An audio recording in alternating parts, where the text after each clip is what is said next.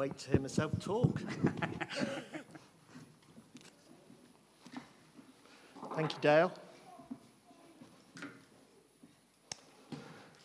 So we're going back to Hebrews and we're going on to our third little session on Hebrews. So Paul did the first two, um, an introductory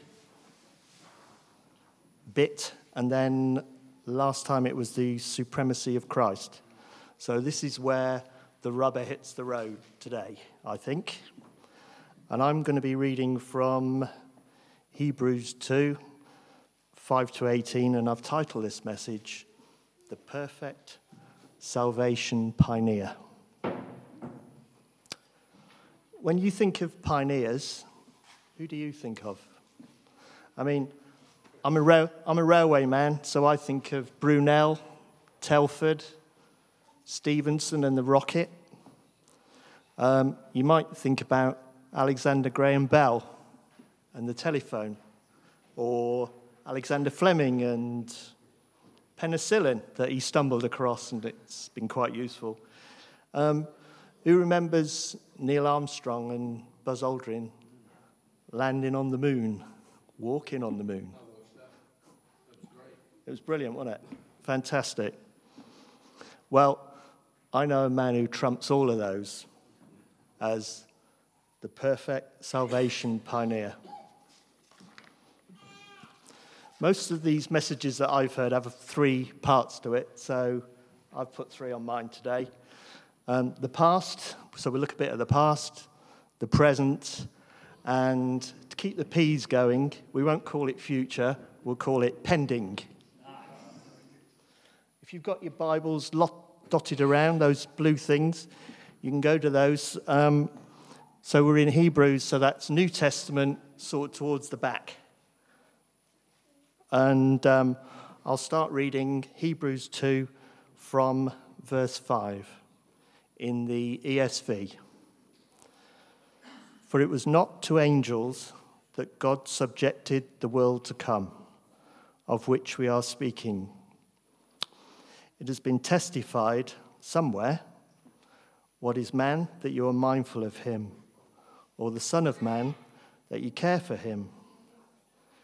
You made him for a little while lower than the angels. You have crowned him with glory and honor, putting everything in subjection under his feet.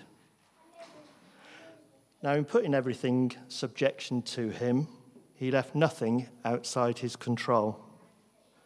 At present, we do not yet see everything in subjection to him, but we see him who for a little while was made lower than the angels, namely Jesus, crowned with glory and honor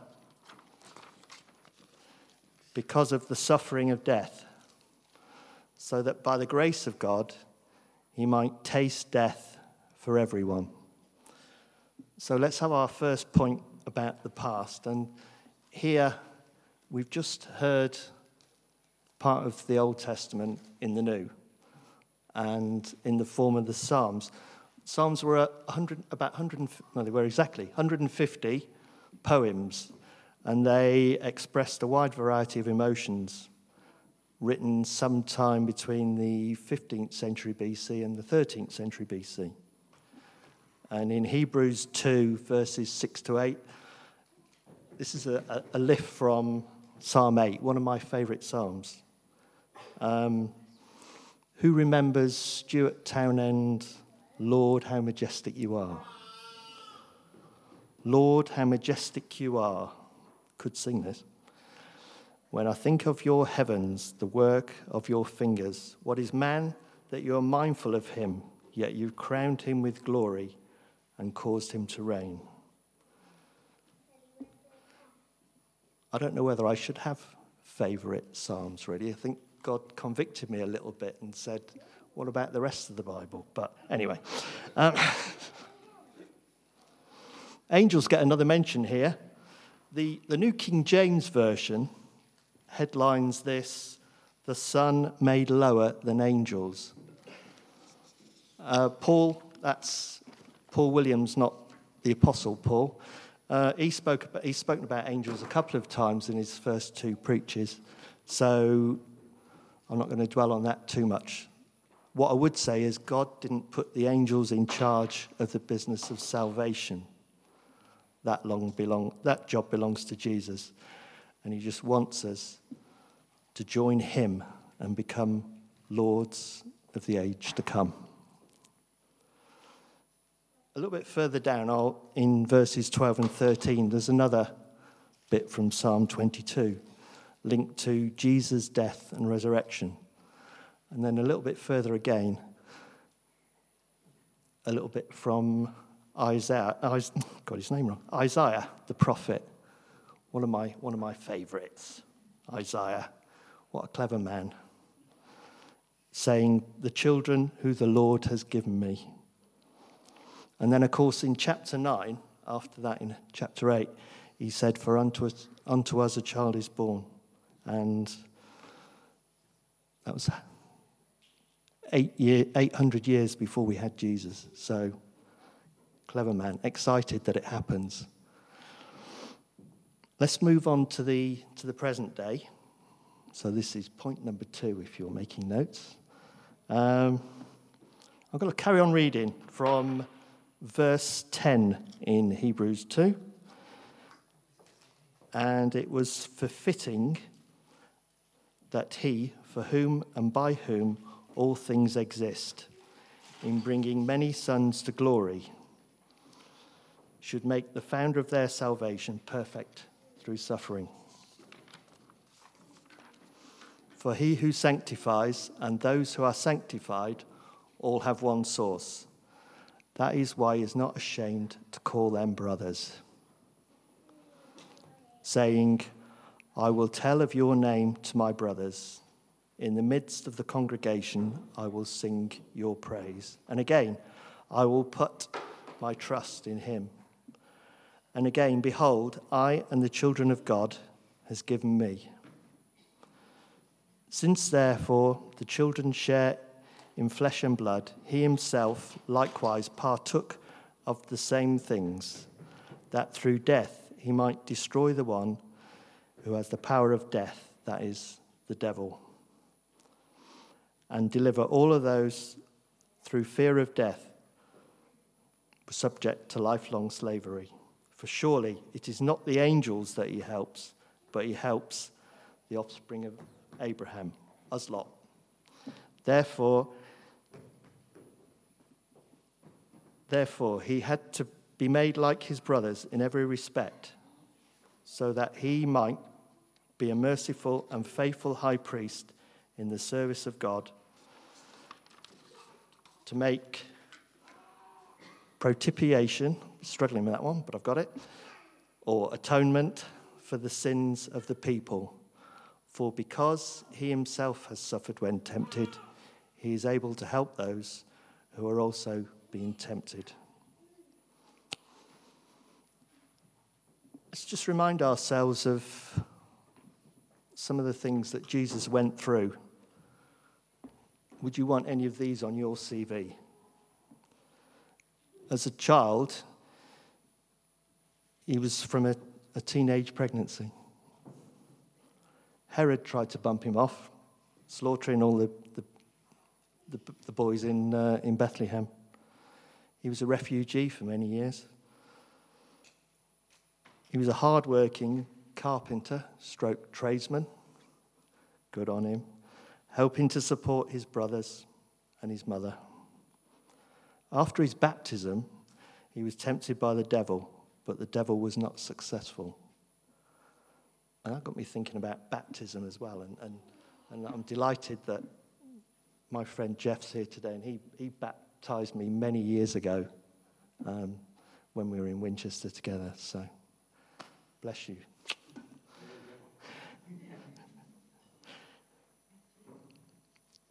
During his ministry, the, uh, a religious crowd, didn't realize this until I read it in the, in the Bible, a religious crowd tried to throw Jesus off a cliff. Do you remember that? It was in Luke 4 and reading from verse 28. When they heard these things, all in the synagogue, in the synagogue even, were filled with wrath. And they rose up, drove him out of town, and brought him to the brow of a hill on which the town was built, so they could throw him down a cliff. But, passing through their midst, he went away. Now you see him, now you don't.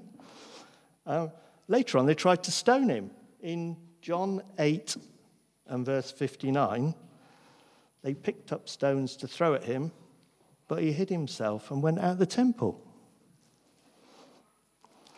In the end, one of his own 12 disciples, Judas, grasped him up and he was arrested on a false charge. He was forsaken by his friends, beaten, crucified. But this was all part of God's plan for Jesus to die as the substitute sacrifice for the sins of the world.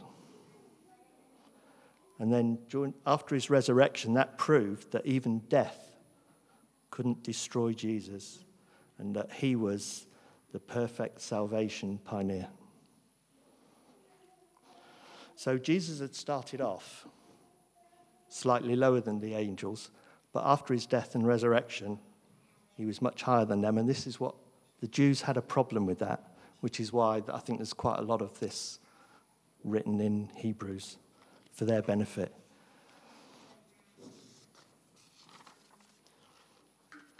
Now, in a number of verses, we've read that Jesus is not ashamed to call us brothers. Uh, the Greek word adelphoi can mean brothers or sisters. So Jesus is not ashamed to call us brothers and sisters. So you girls are not getting away with it. Are we ashamed to call ourselves Christians? I've certainly, on occasions, I've tried to hide away from it when I could have been a bit more transparent. Having such a relationship with God can be difficult to handle, but it's true. If you're trusting Jesus Christ as your Lord and Savior, then you're a child of God. And there's that song, isn't there, which, again, I'm not going to sing, but I've lifted a few words out. I'm no longer a slave to fear, I am a child of God. From my mother's womb, you have chosen me. Love has called my name. I've been born again into your family. Your blood flows through my veins. Romans 8:29 tells us, for those whom he foreknew, he also predestined to be, to be conformed to the image of his Son, in order that he might be the first among, um, first, might be the firstborn among many brothers. It's the brothers that's important, isn't it? Let's also remember ourselves that um, Jesus made the devil powerless. I'm no longer a slave to fear. He's, free, he's, he's freed us from slavery. He's come to our help. He comes to our help when we're tempted. He's been there, seen it, done it, got the t shirt. But Satan still tries to tip, trip us up, doesn't he? He's always trying to tempt us. John 8:44 reminds us that the devil was a murderer from the beginning and does not stand in the truth, because there is no truth in him. When he lies, he speaks out his own character, for he is a liar and the father of liars. But we're still free to serve the Lord and all that he freely gives to us. Satan can't get to Christ, but he still gets to us. I suppose we are his weakest link. We're the offspring of Abraham, and Jesus helps us. God works at a different speed as well with all of us. We're all work in progress. Um, he's a bit further up the train, chain with some of them, but his timing is perfect. The third point, pending or sometime in the future, we do not yet see the world to come. So we've seen glimpses of it, but we haven't seen all of it. God sees it perfectly as he is outside of time and knows the end from the beginning. So, unlike me, where I have to record the football the night before and then somebody gives me the result, so I don't need to watch it, he, he, he knows the result already. Not all are present, not all at present are sub- subject to him. Nothing's been excluded, but we don't yet see all of it yet. Bit like, bit like the jigsaw puzzle, where all the pieces are out and some are in position, but a lot of them aren't. God's plan is still to be fulfilled. God's people, that's us, we will inherit the earth and they will and will reign in the Lord. 2 Timothy, say it again. 2 Timothy 2, verse 11 reminds us when we have died with him, we will also live with him. If we endure, he will also reign, we will also reign with him.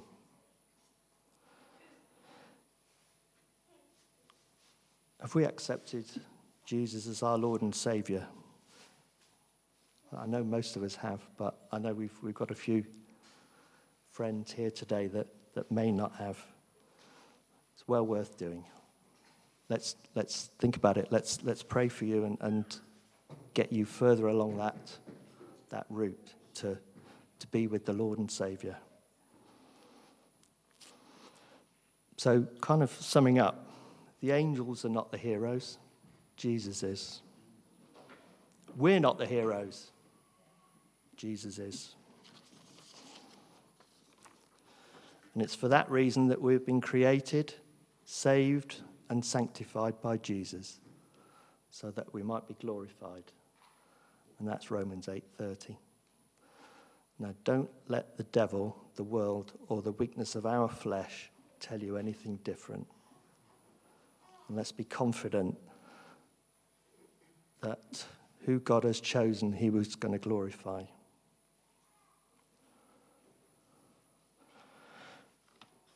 I've tried to summarize, summarize all that in a short poem, which I'll read to you. Ironically, I've called it The Perfect Salvation Pioneer. It goes something like this Starting life with angels ahead of him was God's Son. Jesus then suffered death for everyone. For God did not expect the angels to save.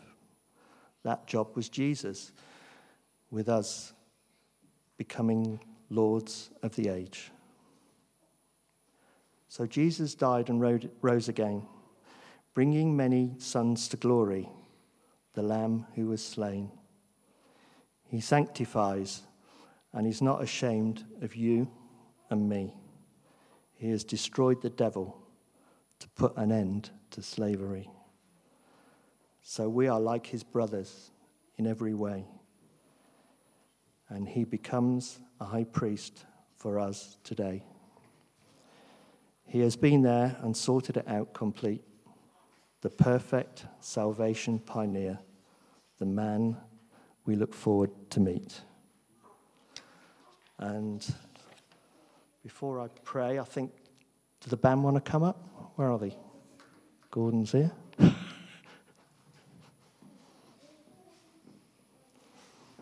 oh, where's Carl? Excellent.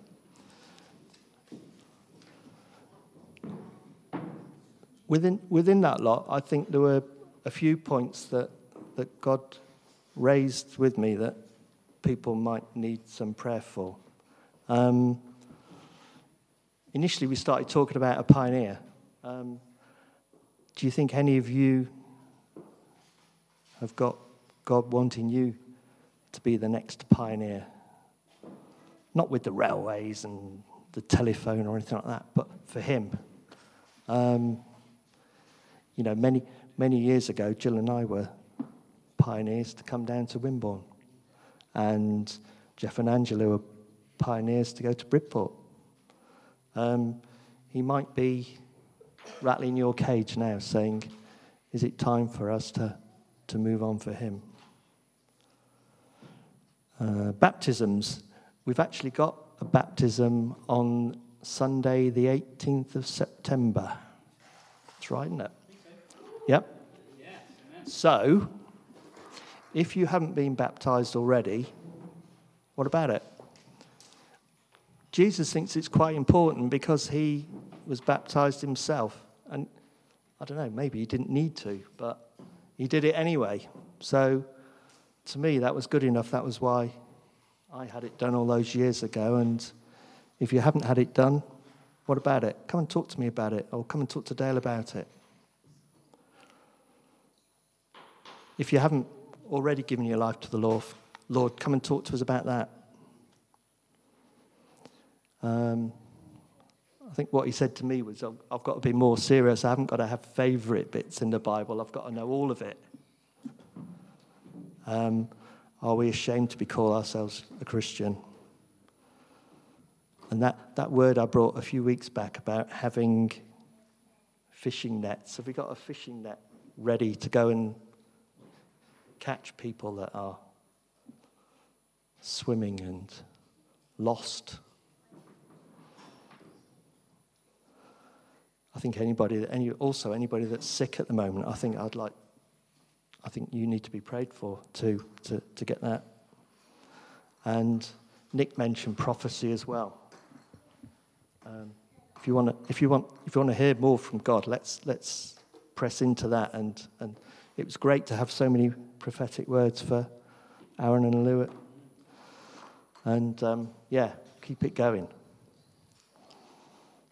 Apart from that, there's not a lot really. Um, yeah. So, should we worship?